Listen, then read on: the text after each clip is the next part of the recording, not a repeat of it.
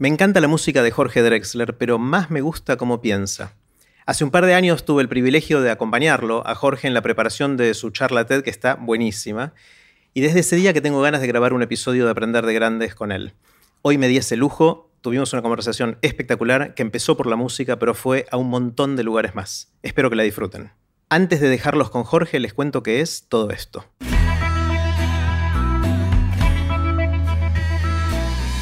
Esto es Aprender de Grandes, el podcast donde comparto lo que aprendo mientras intento aprender durante toda la vida y lo que converso con gente que admiro. Por si no se enteraron todavía, Aprender de Grandes está disponible ahora también en video. Es decir, que no solo pueden escuchar las conversaciones que tengo con gente que admiro, sino también verlas. Simplemente busquen Aprender de Grandes en YouTube. Puse los links relevantes en aprenderdegrandes.com barra Drexler. Con ustedes, Jorge Drexler. Bueno, hola Jorge. ¿Qué tal, Jerry? ¿Cómo andas? Muy bien, muy bien. Quiero empezar con una pregunta grande. Y en tu caso me encantaría saber qué aprendiste en estos 25 años más o menos que ya le estás dedicando full time a la música. ¿Qué te enseñó la música? Eh, aprendí muchas cosas. Aprendí a a, volcar la experiencia personal de vida en una disciplina artística.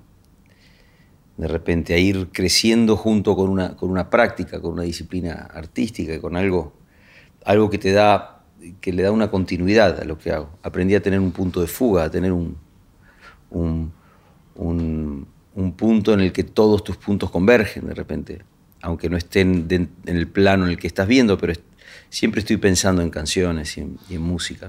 Es una constante. En, una vida de mucho movimiento, las canciones son una, son una constante que te, que, te acompaña. No, no, es la única que tenés, a veces ni siquiera es la más importante, ¿no? pero, pero, es, pero sí que es algo que, que he hecho de manera muy, muy sistemática. Quizás lo único, además de las cosas personales, lo único que he hecho realmente sistemáticamente es, es escribir canciones grabar discos y después cantarlas en vivo. ¿no? Claro. Está buenísimo como puede ser la excusa que cose las demás cosas que suceden en tu vida o la actividad que cose todas las cosas que haces en tu vida, ¿no? Sí, es como una especie de matriz sobre la, que la, sobre la cual la vida se imprime y que se alimenta de la vida también a su vez esa matriz. O sea, no es tanto que vos contás de tu vida, por ahí hay mucho de eso, pero también hay de que eso nutre tu vida, ¿no? Es que explica el, círculo. Eso nutre tu vida y ve cosas que vos no ves a veces también. Como la composición es un acto inconsciente, eh, al menos en el chasis, en el disparador de las canciones, escribís mucho sin saber realmente de qué estás escribiendo. Y muchas veces eh, hay, procesos de de clarividencia, de repente cosas que vos no sabías que sentías y que aparecen cuando estás distraído. Yo trato de, distraerme para escribir, es mi técnica, digamos. No, no, escribo, eh, no, es, no, es, no, suelo escribir con, una, con, un, con un punto de partida fijo, sino que tengo el... Tengo el eh, busco de repente distraer la, corteza cerebral y trabajar con algo desde más abajo, que algo que salga de manera más espontánea. ¿Y, cómo te distraes? ¿Qué, haces para distraerte? Eh, me expongo al azar, por ejemplo, y a la, y a la, hoja, a la hoja en blanco que da mucho vértigo. Entonces, sobre, creo que lo, más importante es como, es como aguantar ese vértigo de una hoja en blanco, estar un rato. ¿no? Porque si te quedas un rato y empezás como aburrir y la cabeza se empieza a ir a otros lados. Pero es un tipo de distracción activa. No estoy así, paseando por la, por, por la realidad con, con, una. Es decir, sin, sin, sin, ninguna intención real. Estoy como, estoy como alerta. A veces hacía. El disco anterior hubo mucha cosa escrita por asociación. Prendía la radio y la apagaba. Y Pero aparte, literal, así.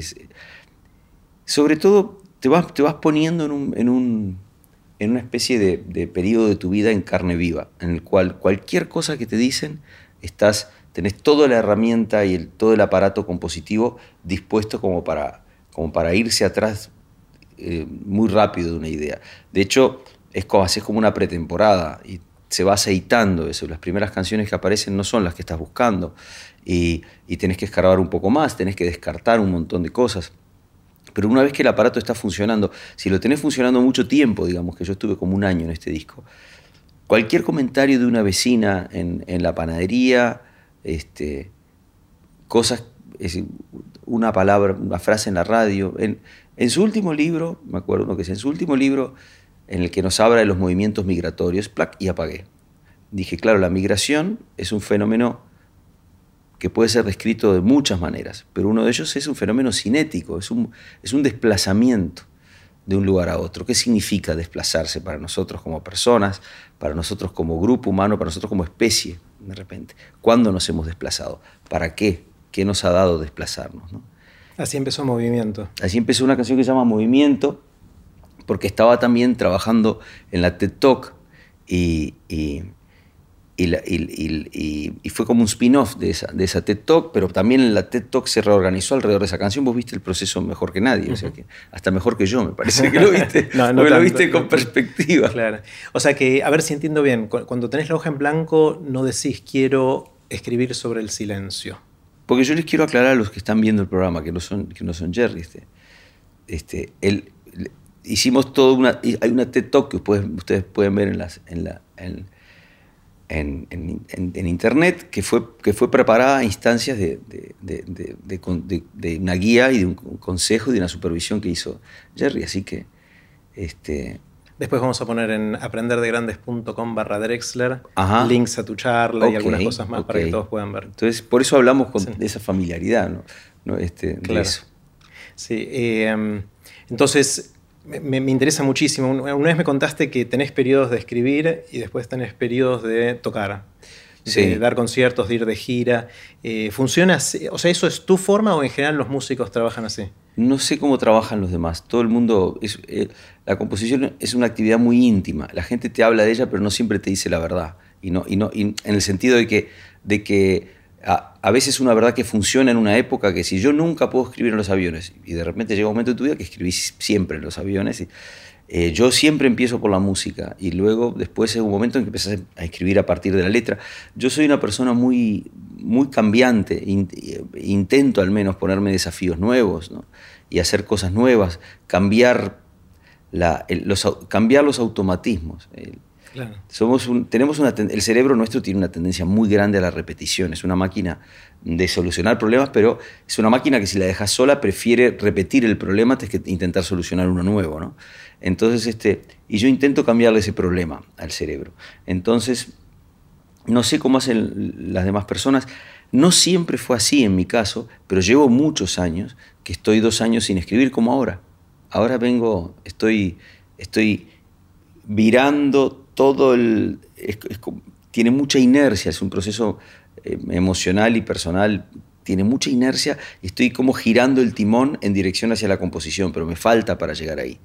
De repente me faltan dos meses o de repente 15 minutos, pero, pero porque nunca tenés un control real de lo que pasa, porque depende de cosas que te entran fuera. Pero llevo dos años sin escribir prácticamente una, ni una, ni un, es decir, de canciones, canciones mías, en serio, ni una línea alguna, algún colega te manda un estribillo que no puede resolver y echas un cable, o escribís unos versos de repente para unos chats que tenés de décimas, o, o, para alguna dedicatoria de algo, pero, pero, pero lo que es escribir canciones como el eje de, tener nuevo repertorio no lo, no lo, hago hace dos años. Me gusta mucho esta idea de, de tratar de forzarte a no repetir, ¿no? Y, Algunas me contaste que pensando en, en, Salvavidas de Hielo vino la idea de solo guitarras y que la guitarra sea inclusive la percusión mm. de, de, del disco, de muchas de las canciones del disco. Eh, ¿Es ese tipo de cosas que haces para forzarte a ser distinto, a, a innovar en esas cosas? O? No, es el tipo de cosas... Eh, bueno, hay una búsqueda de hacer algo diferente, pero no es el centro, es el tipo de cosas que hago para distraerme, para que los mm. fenómenos me tomen por sorpresa. Porque el, el, si, si me gusta reaccionar a las cosas, ¿no? Es decir, eh, eso implica que las cosas te impacten primero y vos trabajás en función de lo que, de lo que llegó. Como en cualquier proceso neurológico, si el estímulo llega siempre desde el mismo lado y del mismo tipo, eh, deja, deja de ser información positiva, pasa a ser redundancia, pasa a ser ruido de fondo. Más, claro. Y dejas de sentirlo. Entonces, como que simplemente con girar el, el eje del prisma, la luz es la misma luz y el mismo prisma, pero el resultado es diferente. Entonces, eso es lo que hago. Ahora, por ejemplo, lo último que estoy haciendo es estoy estudiando piano. Pero además de manera muy... Que tradicionalmente no tocabas o poquito. Yo estudié piano desde los 5 a los 10 años cuando era muy chico. No llegué realmente a, Tocaba piezas de música clásica, pero no llegué a hacer el puente con la música popular. Por incapacidad de hacerlo solo, en principio, pero también por, por aislamiento. No tenía nadie que me explicara cómo era tocar el piano y cantar, por ejemplo. Tenía una profesora de piano clásico que me, me mostraba una partitura de Schubert y yo tocaba. Pero nadie me había dicho cómo, cómo se arman los acordes y cómo... Y vivía en el Uruguay donde no había tutoriales de YouTube, ni evidentemente ni, no había... Y en Uruguay sin músicos, en la dictadura se había ido mucha gente y yo simplemente con la guitarra tuve un vínculo con otras personas que me explicaron, esto se toca así, y esto se toca así, y además de estudiar clásico, lo, lo encaminé. Pero ahora, después de 45 años, retomé el, piano, eh, ya con, un bagaje de cosas que vas aprendiendo, que es lo que me preguntabas que te deja la música, ¿no? Te deja una acumulación de, también de, de, vivencia, de información y vivencia, ¿no? Información procesada que es la vivencia. Entonces, y estoy estudiando piano de, la única manera que, estudio las cosas, que es dispersa y obsesivamente, digamos. ¿Cómo es eso? Dispersa y obsesivamente. No soy una, no, no soy una persona es decir, paso muy rápido de la dispersión, de entrar en algo y dejarlo, a, entrar en algo y no poder salir de repente. ¿no? Y en el piano estoy en este momento, ya tengo dos lesiones, una en la mano y otra en el hombro, de, de, una focalización eh, excesiva y excesiva. obsesiva. Eh, mira, la palabra obsesión es muy compleja porque depende, si una obsesión se vuelve tu, si te gusta coleccionar sellos y se vuelve tu, tu, eh, se vuelve tu, tu, leitmotiv, de repente, bueno, pasa, pasa a ser un, hobby o una actividad de repente. Si, la obsesión es, si no puedes bajar de tu casa porque no, no puedes tocar, eh, no, no, te animas a usar un ascensor ni a, ni, abrir una puerta, de repente es una obsesión. No pasa a ser una fobia. Parece una fobia, ¿no? Pero claro, me puse a tocar el piano y el entusiasmo era tal que, descuidé muchas cosas de ergonomía. Que con la guitarra, eh, eh, primero que la estudié, aprendí la ergonomía de la guitarra cuando mi cuerpo era menos, se dañaba menos fácilmente que ahora. ¿no? Entonces, claro, me, tuve, tuve que dejarlo ahora porque, claro, me toca hacer unos cuatro teatros aquí seguidos, muy exigentes, y tenía la mano en otra dirección. Claro. Pero no sabes lo que es, perdón, es el ejemplo más claro de, de, un mismo prisma, que es tu aparato emocional, una misma luz, que es la, que es la música, y, y, y, cómo, siendo la misma persona y trabajando con los mismos criterios musicales, el hecho de mirarlo en otro instrumento es completamente sorprendente y muy, muy frustrante. Muy frustrante. Es decir, vos tenés una velocidad en la cabeza que las manos no responden. Pero en, esa, en ese desfasaje entre manos y cabeza, eh, eh, haces de una limitación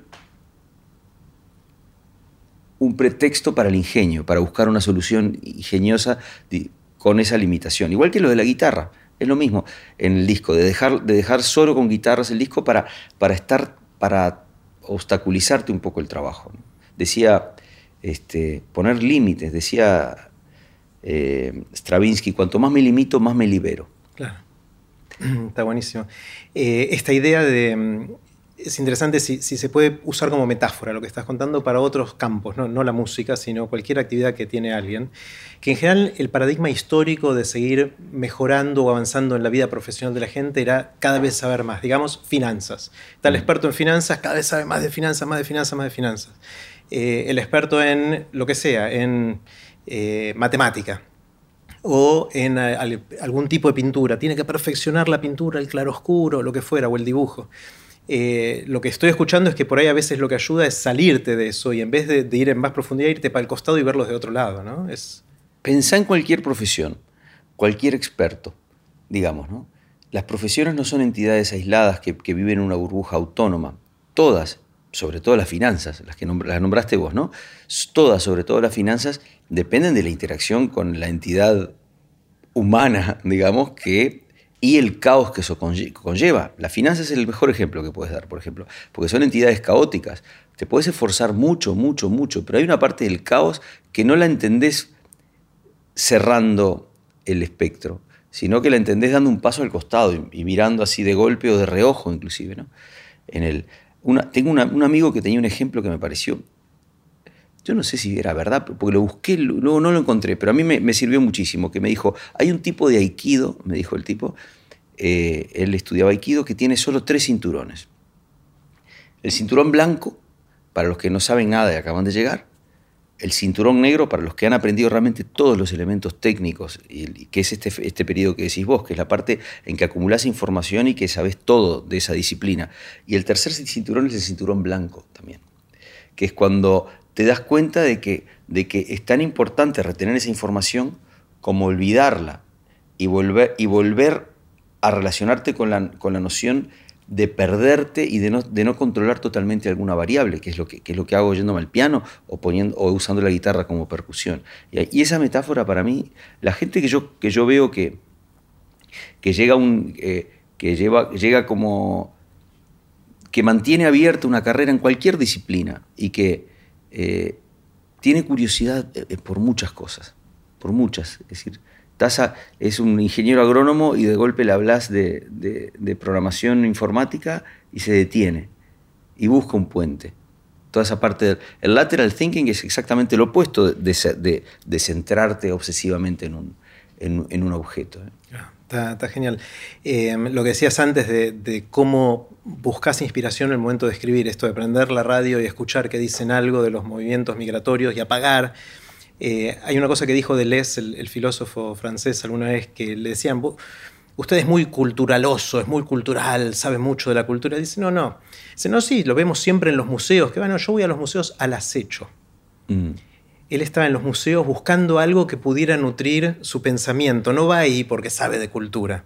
No le interesaba eso estaba a la búsqueda de la inspiración para un nuevo pensamiento, ¿no? que es un poco parecido a lo que decís. Claro, y ahí hay un acto muy importante, que es el que, no, no, conozco la anécdota de Deleuze, pero en el anterior que dijiste, yo no me había dado cuenta de otra cosa también. Una vez que abrís la información, el, hecho de ir al acecho de repente, ¿no? Es decir, cuando, cuando cazás algo, es apagar la radio, es cerrar el resto de la información, que es una manera también de poner límites, como decir, eh, ya está, y, trabajar con, muy poco material de repente, ¿no? Y, centrarte, en vez, de, en vez de...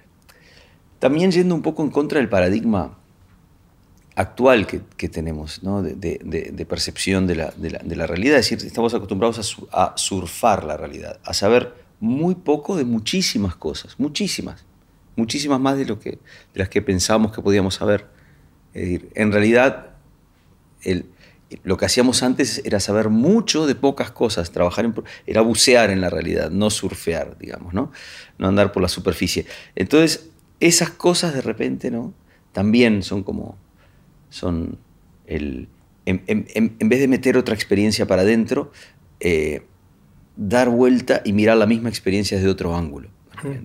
Cuando preparaste tu charla TED, eh, ¿te sirvió, fue algo parecido a aprender a tocar otro instrumento o a, buscar otro nivel de discurso? O sea, era algo distinto a lo que habías hecho tradicionalmente, ¿no? ¿Cómo, cómo, retroalimentó todos estos loops? Fue exactamente eso. Fue, eh, fue aprender una, una, nueva manera de, eh, de, interactuar escénicamente con, con, con, un público, porque no se entiende sin un público eso, y de interactuar eh, emocionalmente con, cosas que no dan como resultado una canción y con, el, y con el conocimiento que no da como resultado también arreglos o un disco, sino es, otra dinámica. Lo primero que me di cuenta, ¿te acordás? Es que la, tuve que memorizar, porque en un principio estoy, eh, me gusta mucho la improvisación, por, una, por, lo que te digo, una ausencia de rigor, digamos, ¿no? de, como de, de una, el, eh, una dispersión que tengo. Muchas veces no pongo por escrito mm. las cosas, ¿no? Porque no tengo disciplina, no, no, porque sea mejor, es mejor poner por escrito las cosas. Entonces llegó un momento que dije, no puedo tirar de esto, porque eh, entonces tiene que durar 12 minutos o 16, entre 12 y 14 y de repente estoy en 21 y no me di cuenta cómo. nunca menos, siempre más, digamos, ¿no? Entonces, este, entonces el, acto de memorizar 15 eh, minutos de texto es, no importa que vos cantes, que pueda cantar de repente 3, 4 horas de canciones que sé de memoria de diferentes repertorios que he ido acumulando. Aprender texto de golpe es, una, es, es muy complicado. ¿Y cómo lo hiciste? ¿Desarrollaste alguna técnica para hacerlo? Porque es algo que mucha gente quiere hacer y cuesta, ¿no? tenía la experiencia previa de haber hecho una película como actor, que me ayudó mucho, porque ahí tenés que agarrar y aprender párrafos de memoria. Y lo que me di cuenta rápidamente es que si lo sabes más o menos bien, es una pesadilla. Que tenés que saberlo muy bien. Pero muy bien como bien en el nivel que te sabes la letra de una canción, en que estás diciendo una palabra y, estás, y tenés la otra ya entrando aquí. Estás en realidad pensando, estás pensando una frase más adelante. No mm. tenés que ir a buscar nada, que es, que es una manera de, relacionarte naturalmente con la realidad. yo no estoy hablando aquí y, yo no estoy hablando aquí y, y todo, el, y, todo el tiempo como eh, eh, entrando y saliendo. O bueno, sí, sí que lo estoy haciendo. Ahora sí.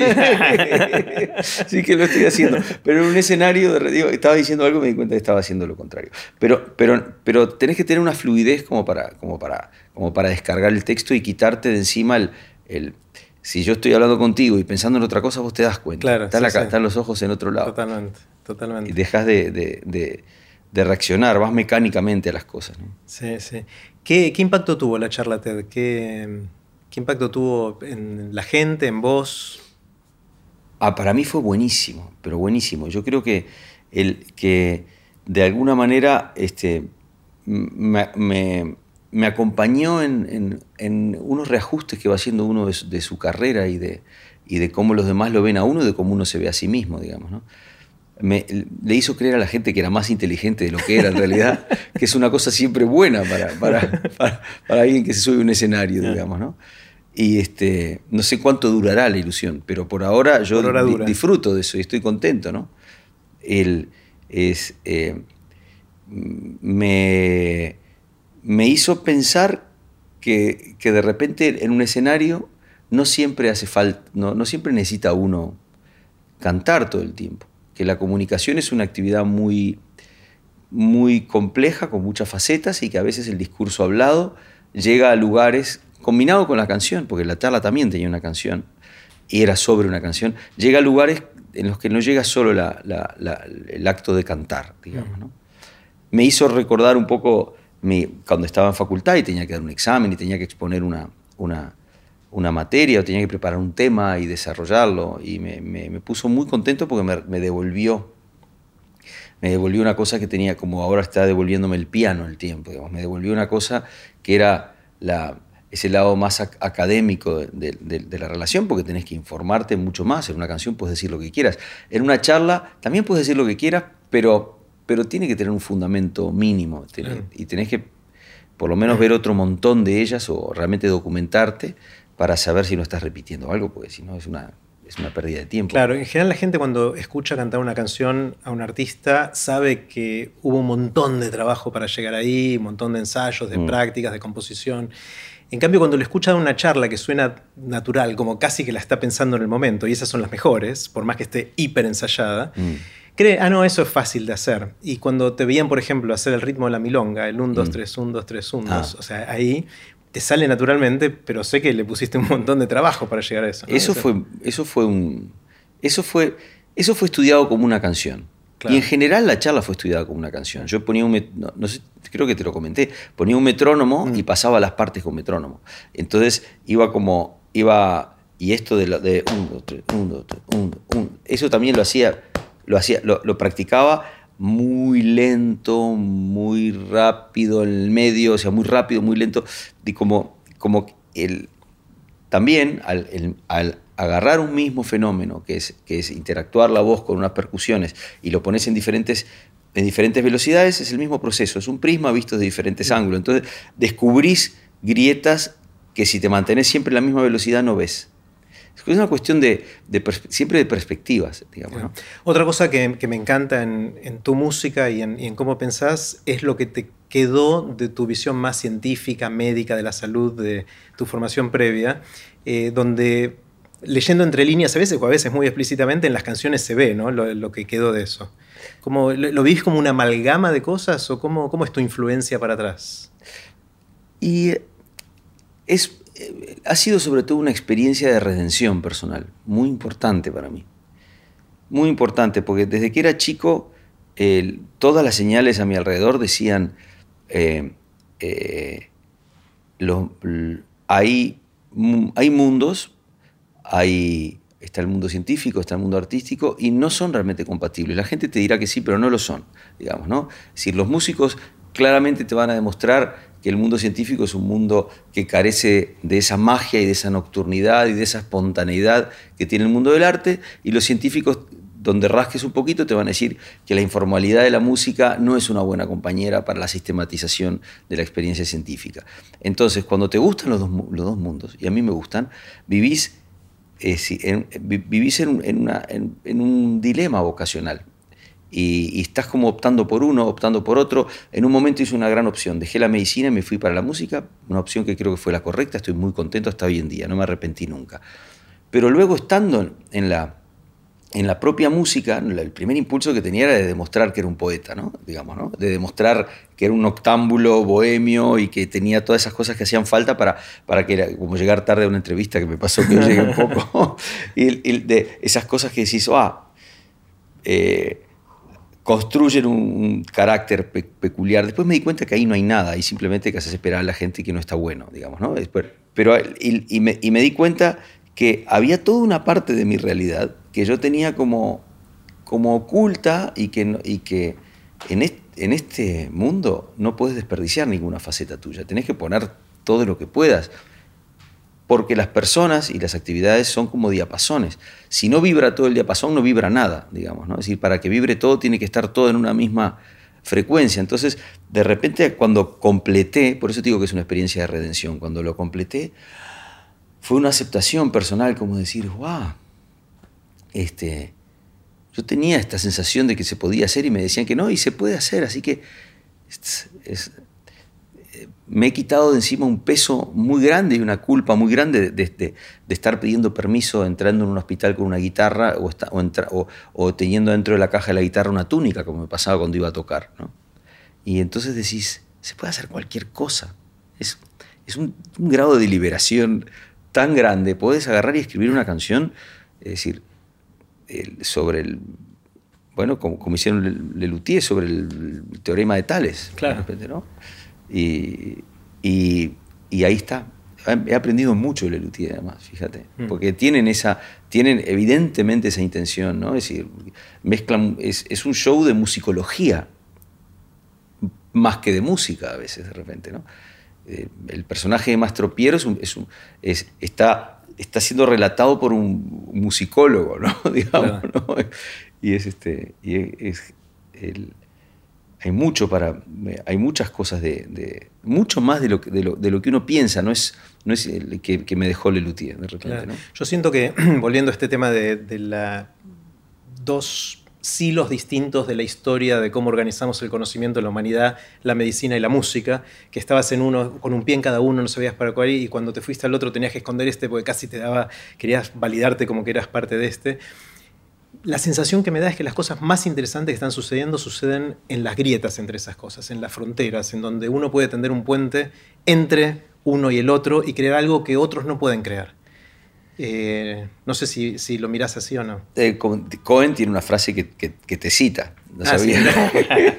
Como dice, there's a crack in everything. that's how the light comes in. The, light, gets in. Hay, todas las cosas tienen una grieta, que en una primera instancia es como todas las cosas están agrietadas. Y decís, es puente, ¿no? Tu canción. Pero, claro, también, pero decís, pero por ahí es por donde entra la luz. Claro. Digamos, ¿no? Es decir, una grieta que puede ser un fallo estructural también es una, una discontinuidad en, en, en, en, la monotonía, digamos, ¿no? Que es una, una, lo que decíamos, una ruptura de la periodicidad de una información. Es decir, una, algo, algo que, que deja de ser como era siempre.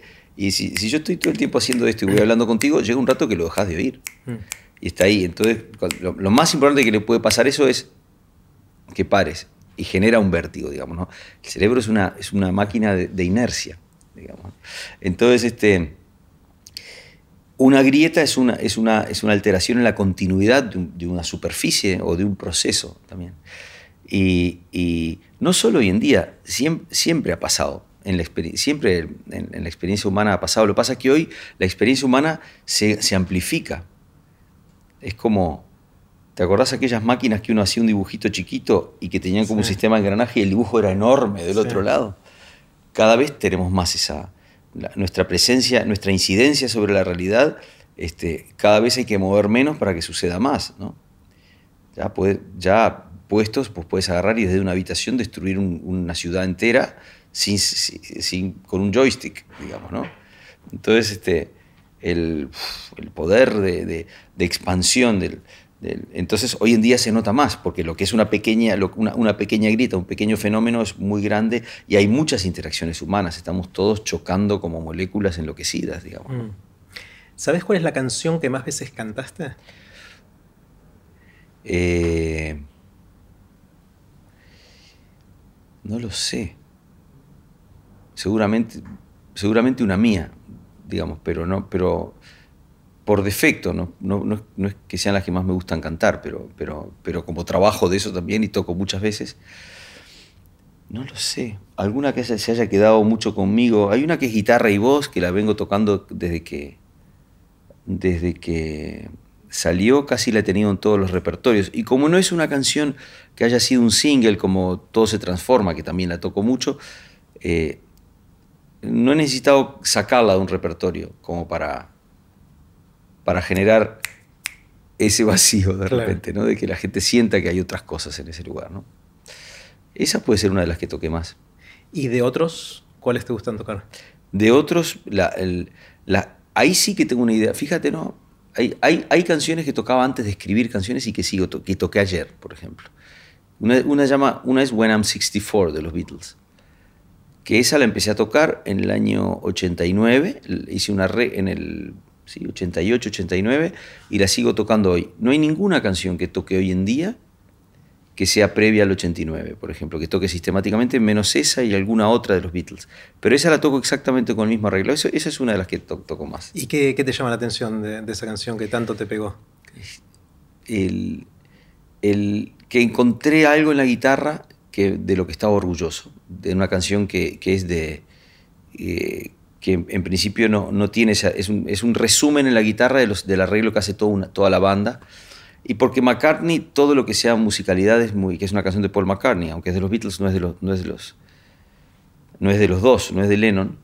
McCartney deja un sello muy grande, entonces muchas líneas melódicas de bajo que reproducís y que quedas muy bien, digamos, tocándolas en la guitarra, que, que, rinden mucho. Te voy a contar una cosa de la edad 64 que no sé si sabías, pero hicieron hace un tiempo un estudio en Estados Unidos que le preguntaban a la gente a partir de qué edad te sentís viejo o sentís que la gente es vieja. Mm. Y cada uno decía una edad. Y después le preguntaban qué edad tenés ahora. Mm. Entonces, la pregunta es cómo eso se va corriendo a lo largo del tiempo, ¿no? cuando uno va creciendo. Y después hicieron una, regresión para ver cómo era esa curva. Y resulta que hasta los 64 años, el, promedio de la gente, obviamente hay de todo, pero el promedio siente que, lo, que la edad, uno es viejo a partir de una edad más grande que la que uno tiene después de los 64 años, dice para atrás, ya soy viejo. Estamos claros. Y justo se cortan ahí, se cortan en 64 y de alguna manera Paul McCartney lo, vio venir, ¿no? Lo vio venir o lo generó. O lo generó. Porque esa canción es muy conocida, entonces estás toda la vida diciendo cuando yo tenga, yo qué sé, 64. ¿viste? Entonces vas asumiendo eso como una fecha en la cual en la que si, lo dice Paul McCartney tendrá razón. Sí, sí, sí. Lo primero que pensás es lo que pensás de vos. Es decir, Paul McCartney lo vio, lo vio venir.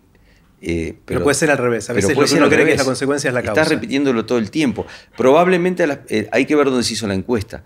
Si, si, si, si, fue en China, en África. No, creo que fue en Estados Unidos. En Estados Unidos, y muy probable que esa gente haya oído hablar de eso. Cuando cumplí 64, mucha gente de ese contexto te dice, hey, when I'm 64. Este, y sí, algún día la tocaré con 64 si tengo la fortuna de, de, de, de llegar a los 64, digamos. Bueno, una de las cosas que siempre me intriga mucho de la gente que lleva el estilo de vida que llevas vos, de, componer un tiempo y después de salir de gira y estar volando y estando en una ciudad un día, en otra ciudad al día siguiente. Es una vida linda, o sea, tiene todo el glamour de decir, bueno, viajo, estoy en un montón de lugares, toco. ¿Es disfrutable ese tipo de vida? ¿Es algo que, vos disfrutás? Sí, es, disfrutable, pero como toda cosa disfrutable, eh, si la tenés en exceso, deja de ser disfrutable. Digamos, hay, un, hay, un, verbo que es que hay un concepto que es el empalago. Digamos, ¿no? El empalago es la la sobreexposición a algo bueno en principio, ¿no? Porque no, uno no se empalaga de una cosa desagradable, se empalaga de lo dulce. Pero cuando es demasiado dulce hay un momento que ya es, ya, viste, es empalagoso. Ya, pero lo, empalagoso parte de, una buena, de una experiencia linda, satisfactoria, ¿no? Como comer un dulce. Pero no, es, no es infinito lo que puedes aumentar. Es decir, es igual que la felicidad, es decir, el, dueño de Amazon este, no, no, es, aunque tiene 6 mil millones de veces más plata que vos o que yo, no es 6 mil millones de veces más feliz que vos y yo. Es como hay un punto a partir del cual ya la, curva se vuelve paralela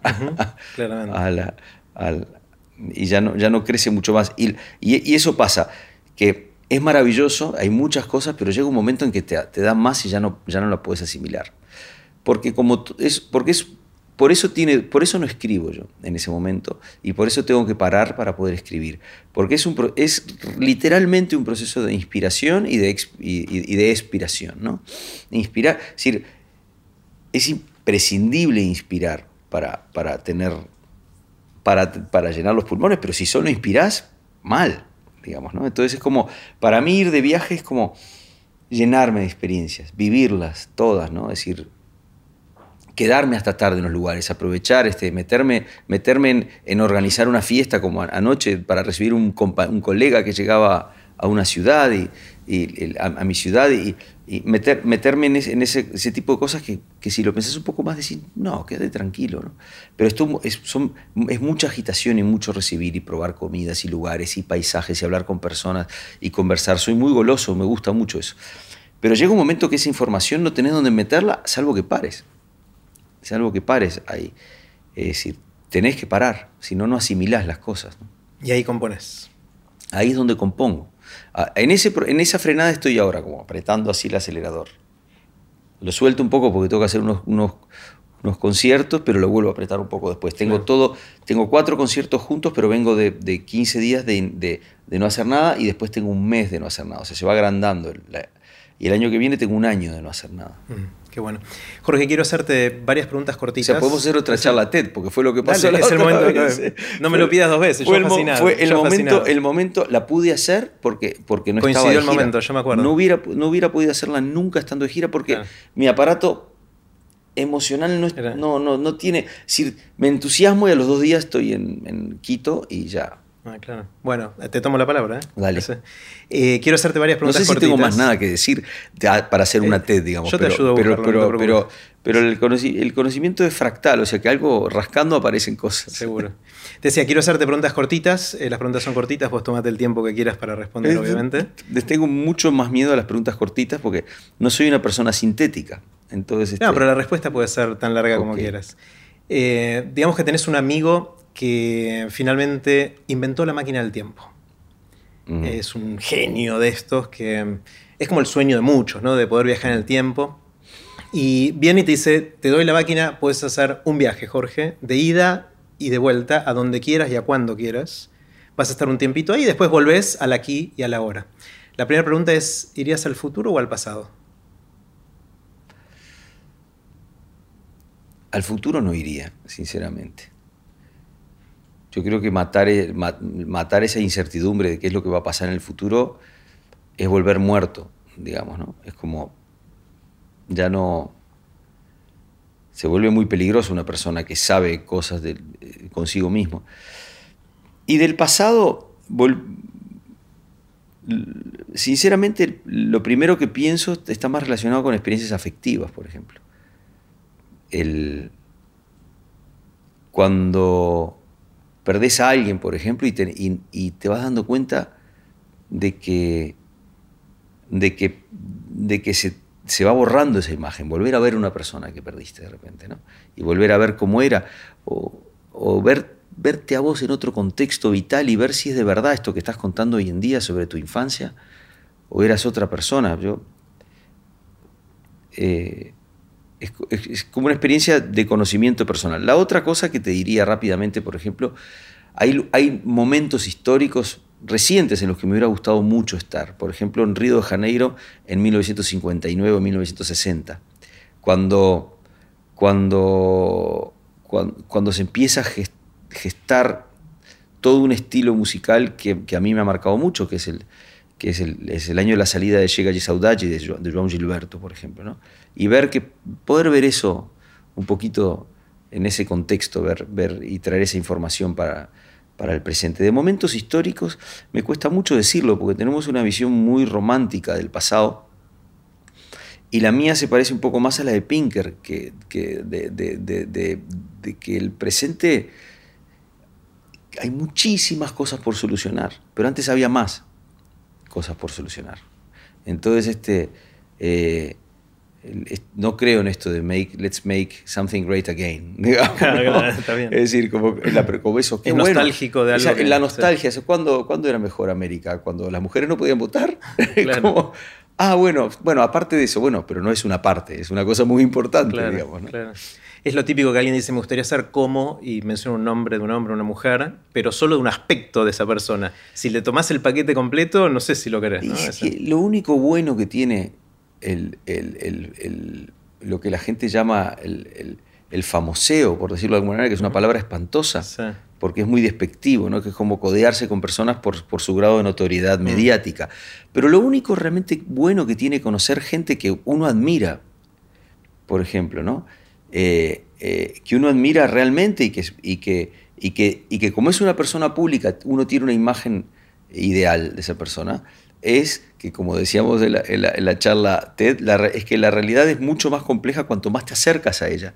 ¿no? Cuanto más conoces una persona, el, cuanto más conoces una persona, menos, menos podés precisar su identidad. Es más, es más, se va, se va, se va, se va expandiendo la identidad cuanto más cerca estás de eso, ¿no? Como una serie de números este, eh, naturales, digamos, ¿no? Eh, el, siempre hay uno entre dos, ¿no? Números reales. Números reales. Números reales, Siempre hay un número entre dos números reales, ¿no? Es decir, como la paradoja de Zenón, digamos, siempre vas a avanzar, pero tenés que pasar, no llegas.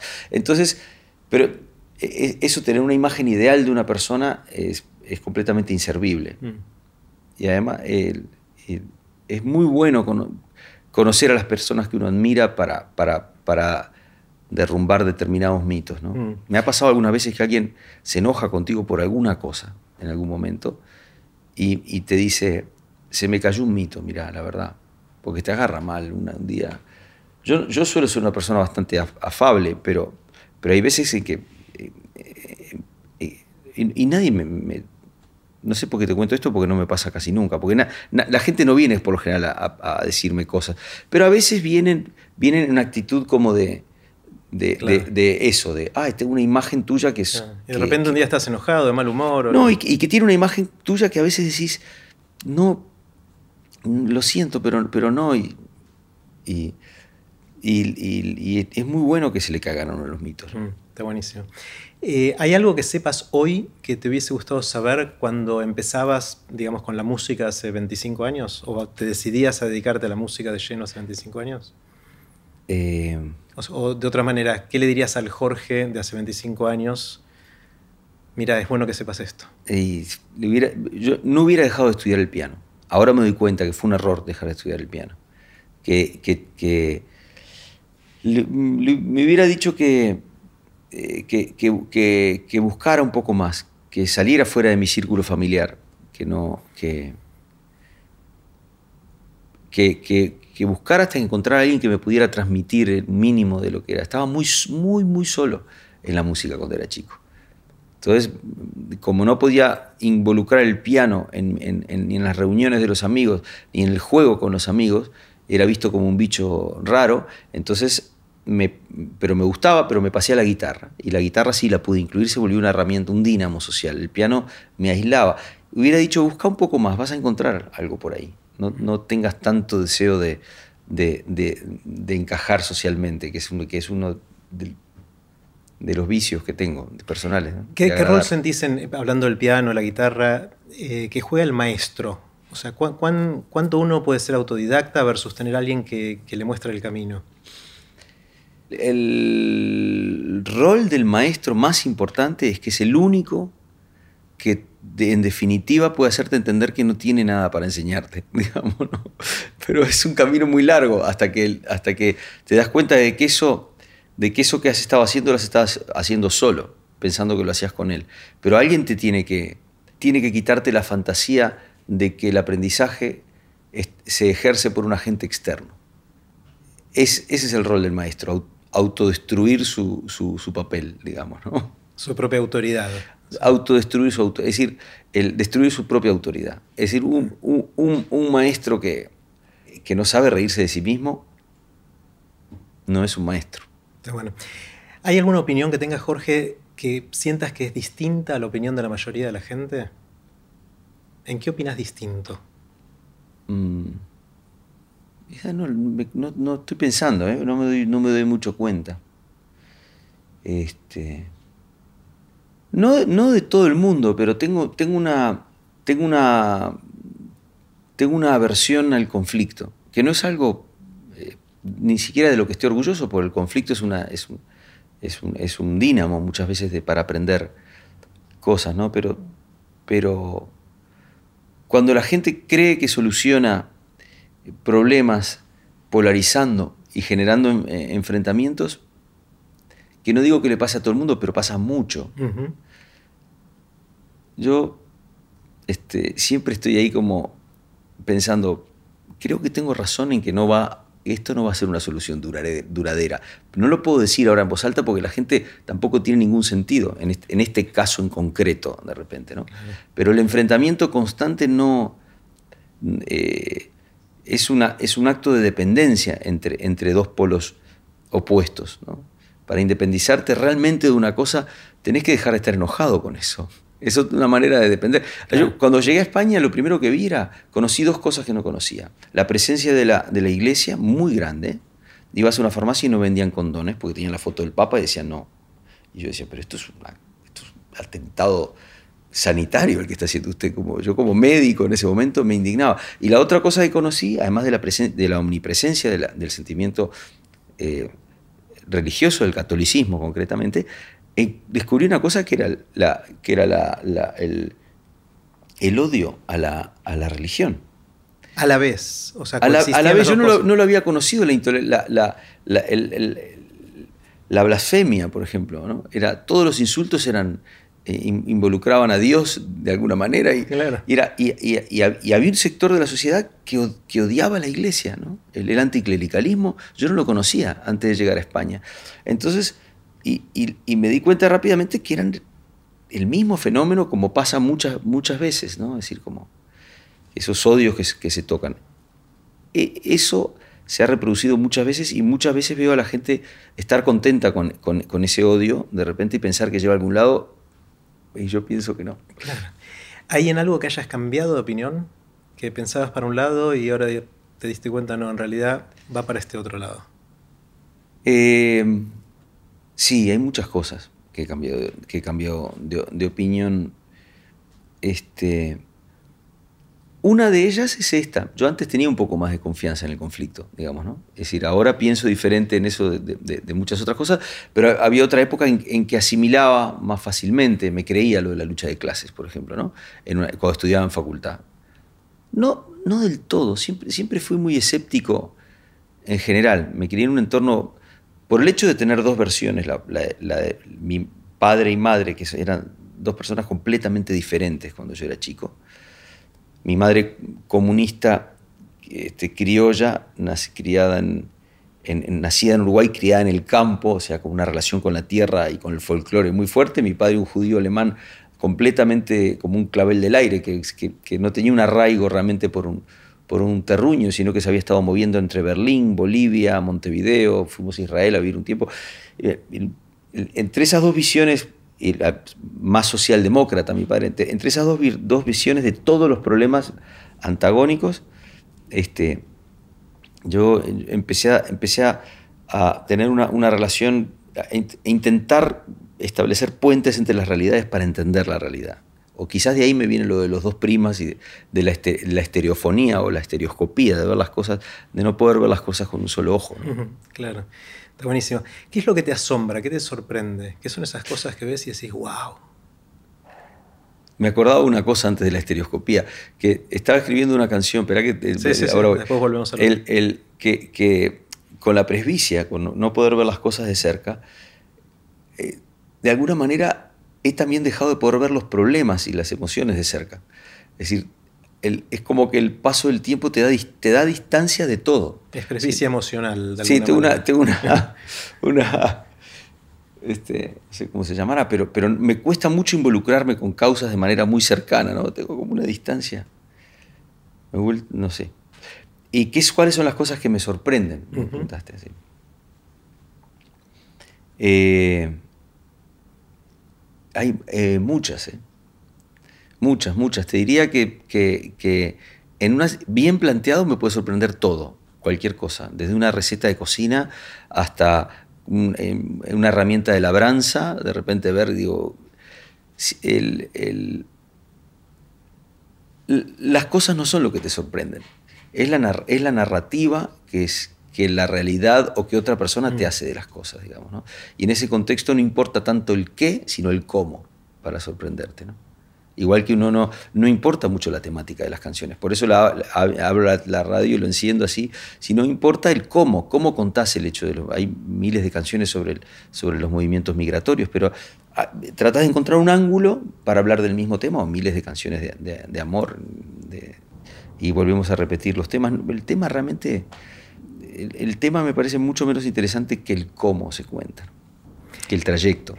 Estamos en un mundo muy convulsionado, con, lleno de grietas y con un montón de cosas que están haciendo pensar que el futuro va a ser muy distinto al presente. ¿Qué es lo que te interesa de lo que está pasando hoy? ¿Qué son esas cosas que decís, ah, de esto quiero saber más, me interesa, quiero seguirlo? Eh, yo creo que como, que como especie vamos avanzando en un montón de direcciones muy positivas. vuelvo a repetir, no quiere decir que no haya muchísimas cosas para hacer, pero basta ver, basta ver a nuestra bisabuela, nuestra abuela, nuestra madre, nuestra mujer, nuestra compañera, de repente, y nuestra hija, para darnos cuenta de que hay algo maravilloso que ha pasado en los últimos años, que es el, la pérdida del miedo del hombre hacia la mujer y de la mujer hacia, hacia, hacia el, hacia el hombre y hacia, y hacia ocupar lugares mm. que se han visto enormemente beneficiados por, por, una óptica diferente a la, a la, a la, oficial que, que, hacíamos los hombres durante mucho tiempo. O sea, el mundo ha mejorado en muchas cosas, en muchas.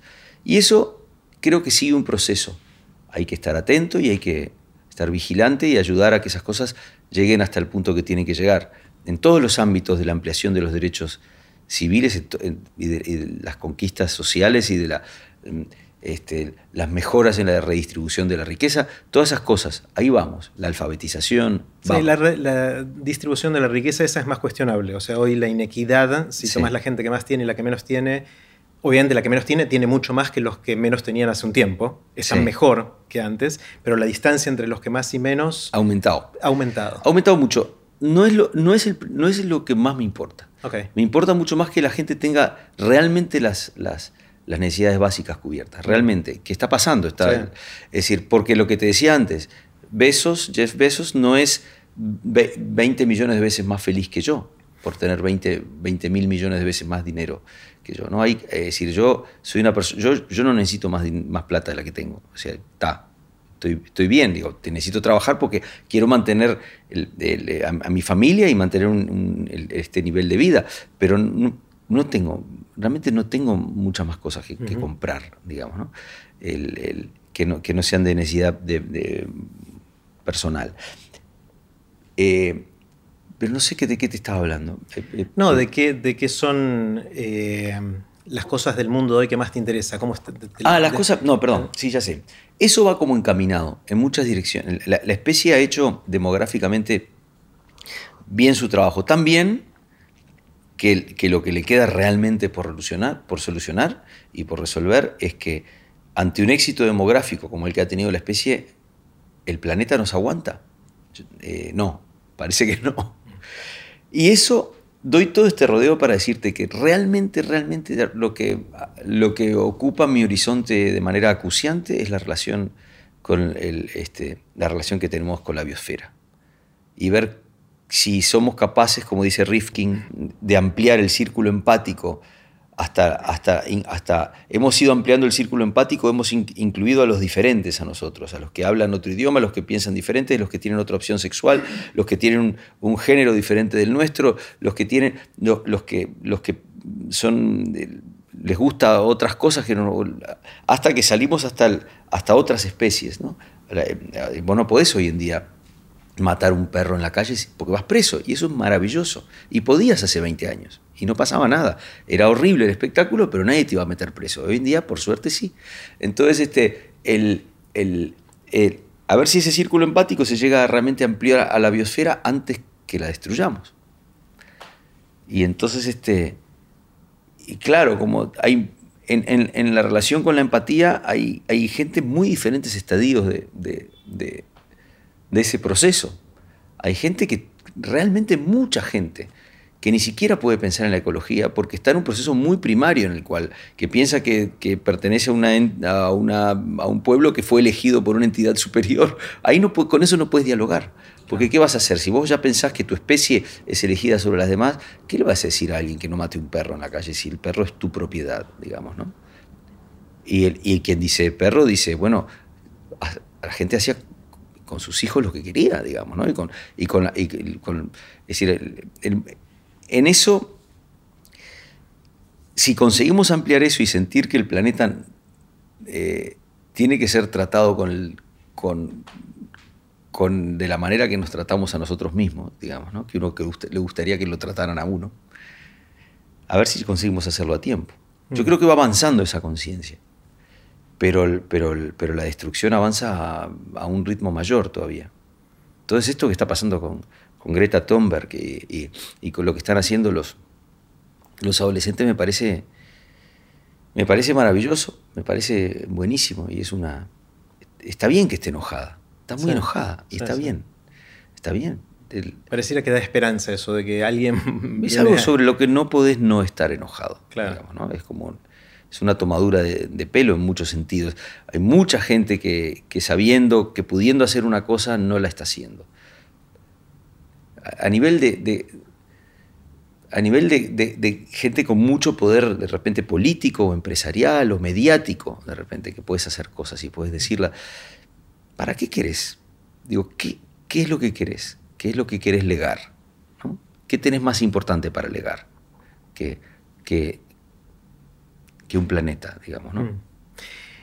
¿Te acordás, Jorge, o, o podés identificar de dónde surgió la pasión por lo que haces? yendo para atrás en tu vida?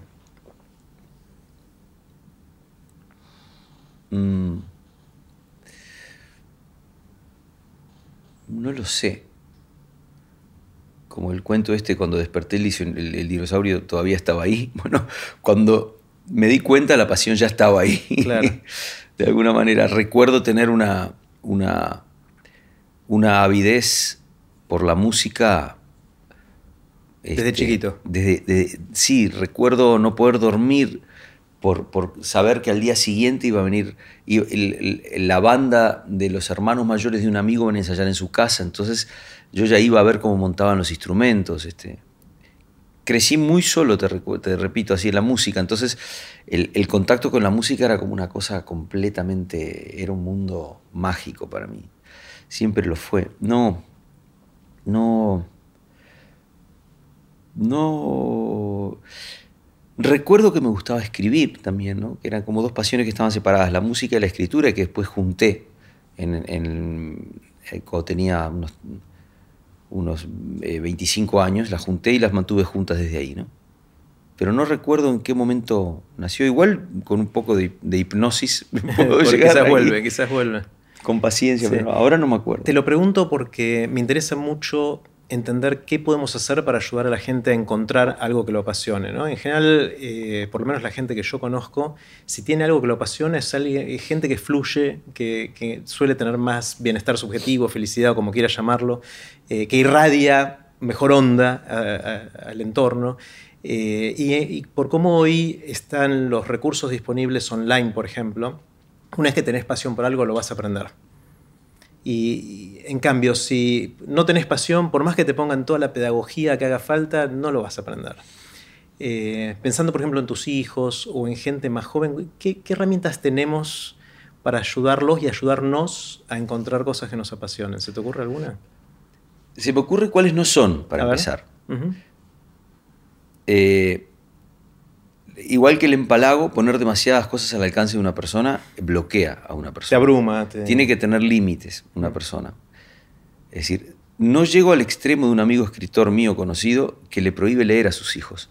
Le prohíbe leer. Les prohíbe leer hasta que los encuentra leyendo escondidas, como tiene que pasar. Entonces les dice, era una broma, pero ahora ya estás enganchado con Es la típica de esconder el libro que crees que les prohíbe leer, pero deja como una linterna en el cuarto al olvido y un, y, un, libro. Entonces hasta que una noche abre la habitación y los ve leyendo abajo de las sábanas. Que a él, que, a él le pasaba, parece que de verdad, que, no se podía leer de noche en la cama, entonces que se volvió un, leor, un lector este, compulsivo, así ávido a escondidas, ¿no? Entonces, este, yo no, no, llego a ese punto porque no, tengo esa, no soy un padre tan disciplinado ni tan organizado. ¿no? enseguida pueden conmigo en ese sentido. Pero mis hijos, pero no, pero no, simplemente poner las cosas arriba de la mesa no, no es. Porque tienen todo arriba de la mesa. Tienen todo, tenemos todo en el bolsillo hoy en día. Y no está. Ahí tiene que haber un tipo de límites, pero no, no, me doy muy bien eh, cuenta cuáles. No creo en, en la educación que que, le deja encima a los niños el, peso de, la libertad de elección de qué es lo que quieren hacer. Creo que esa es una libertad que se conquista muy de a poco y que, mm. y que, y que es como. Eh, es como. Como largar. Uno no está preparado de, repente y es un peso muy grande. ¿no? no es todo.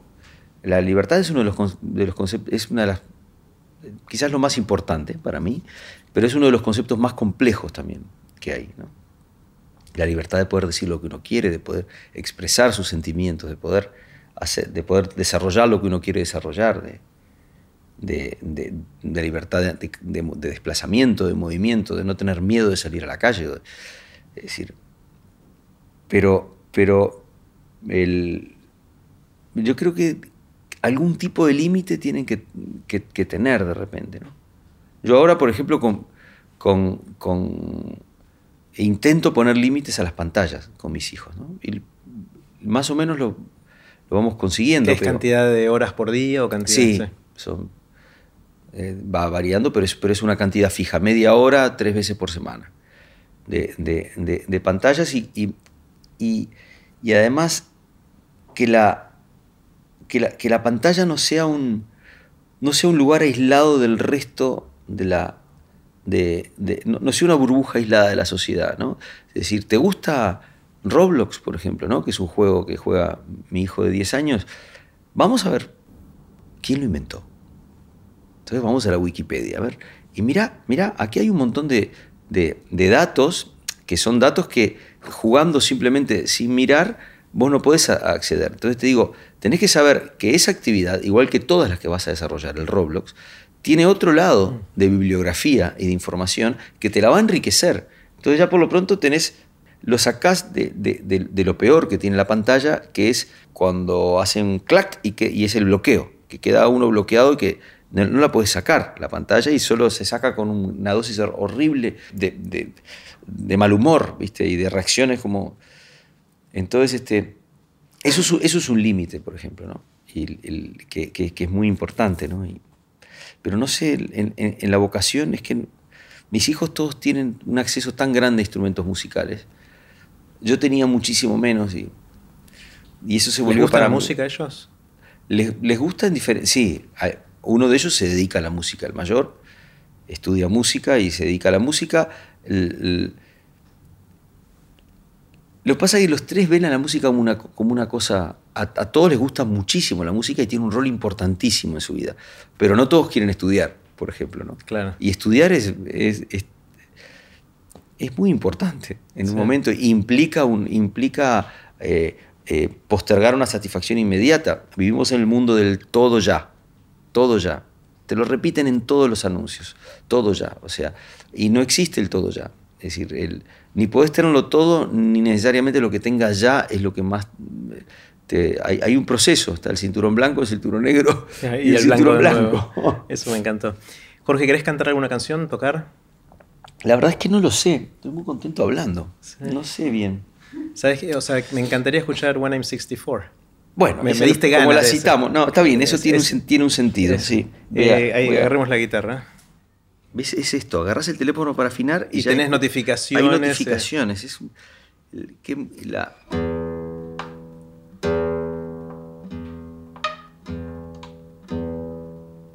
Mira hasta qué punto es importante romper los automatismos del confort, ¿no? de salirte del territorio de confort y entrar en otro, porque si, si seguís la espiral del confort, o sea, en definitiva, vas a acabamos teniendo todo en una misma máquina y, y, y, ahí y el precio que pagas es muy alto. Y yo creo que toda la visión que tenemos del planeta también tiene que ver, por supuesto, con una renuncia a, determinadas cosas de confort, porque no hay, no hay nada más práctico que una bolsa de plástico.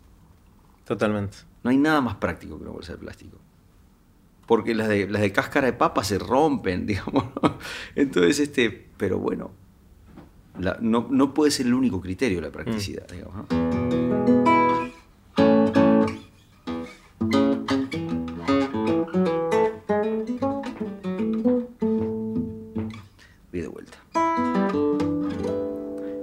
Complicado de tocar, o sea que te, tengo, tengo, que, calentar antes, antes de tocar.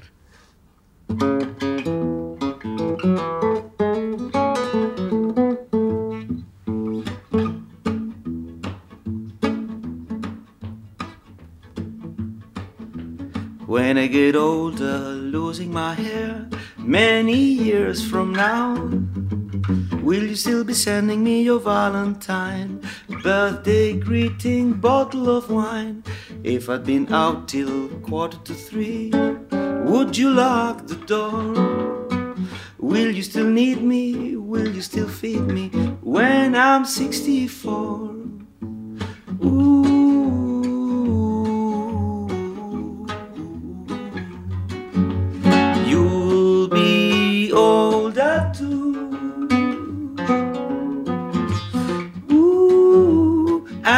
Say the word, I may stay with you.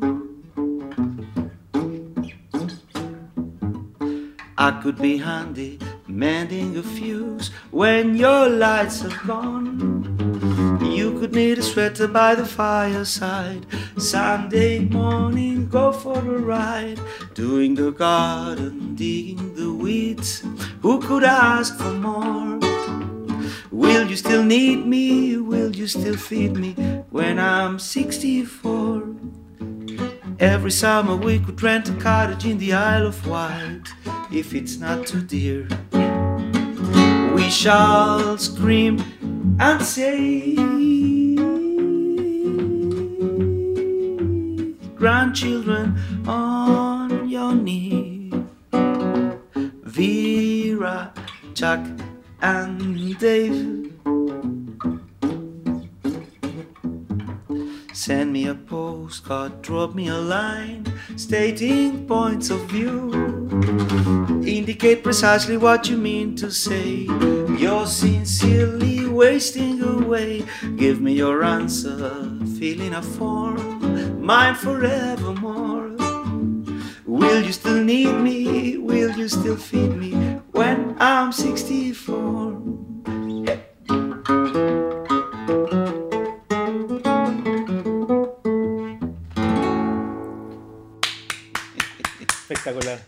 Nos queda tanto ya.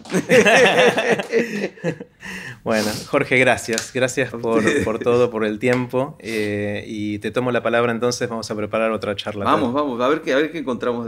yo, yo creo que lo bueno de esa charla es que tuve la sensación de que había agotado todo. Como cuando termino un Dejaste todo en la cancha. Cuando termino un disco digo, no tengo más nada que contar.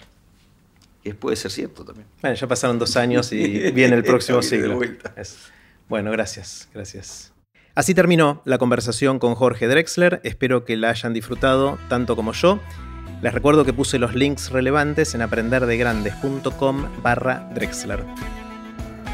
Recuerden que pueden suscribirse para no perderse ningún episodio de Aprender de Grandes en aprenderdegrandes.com. Los espero en el próximo episodio de Aprender de Grandes, cuando les cuente lo que aprendo en mis intentos por seguir aprendiendo durante toda la vida y en las conversaciones que tengo con gente que admiro. Chao.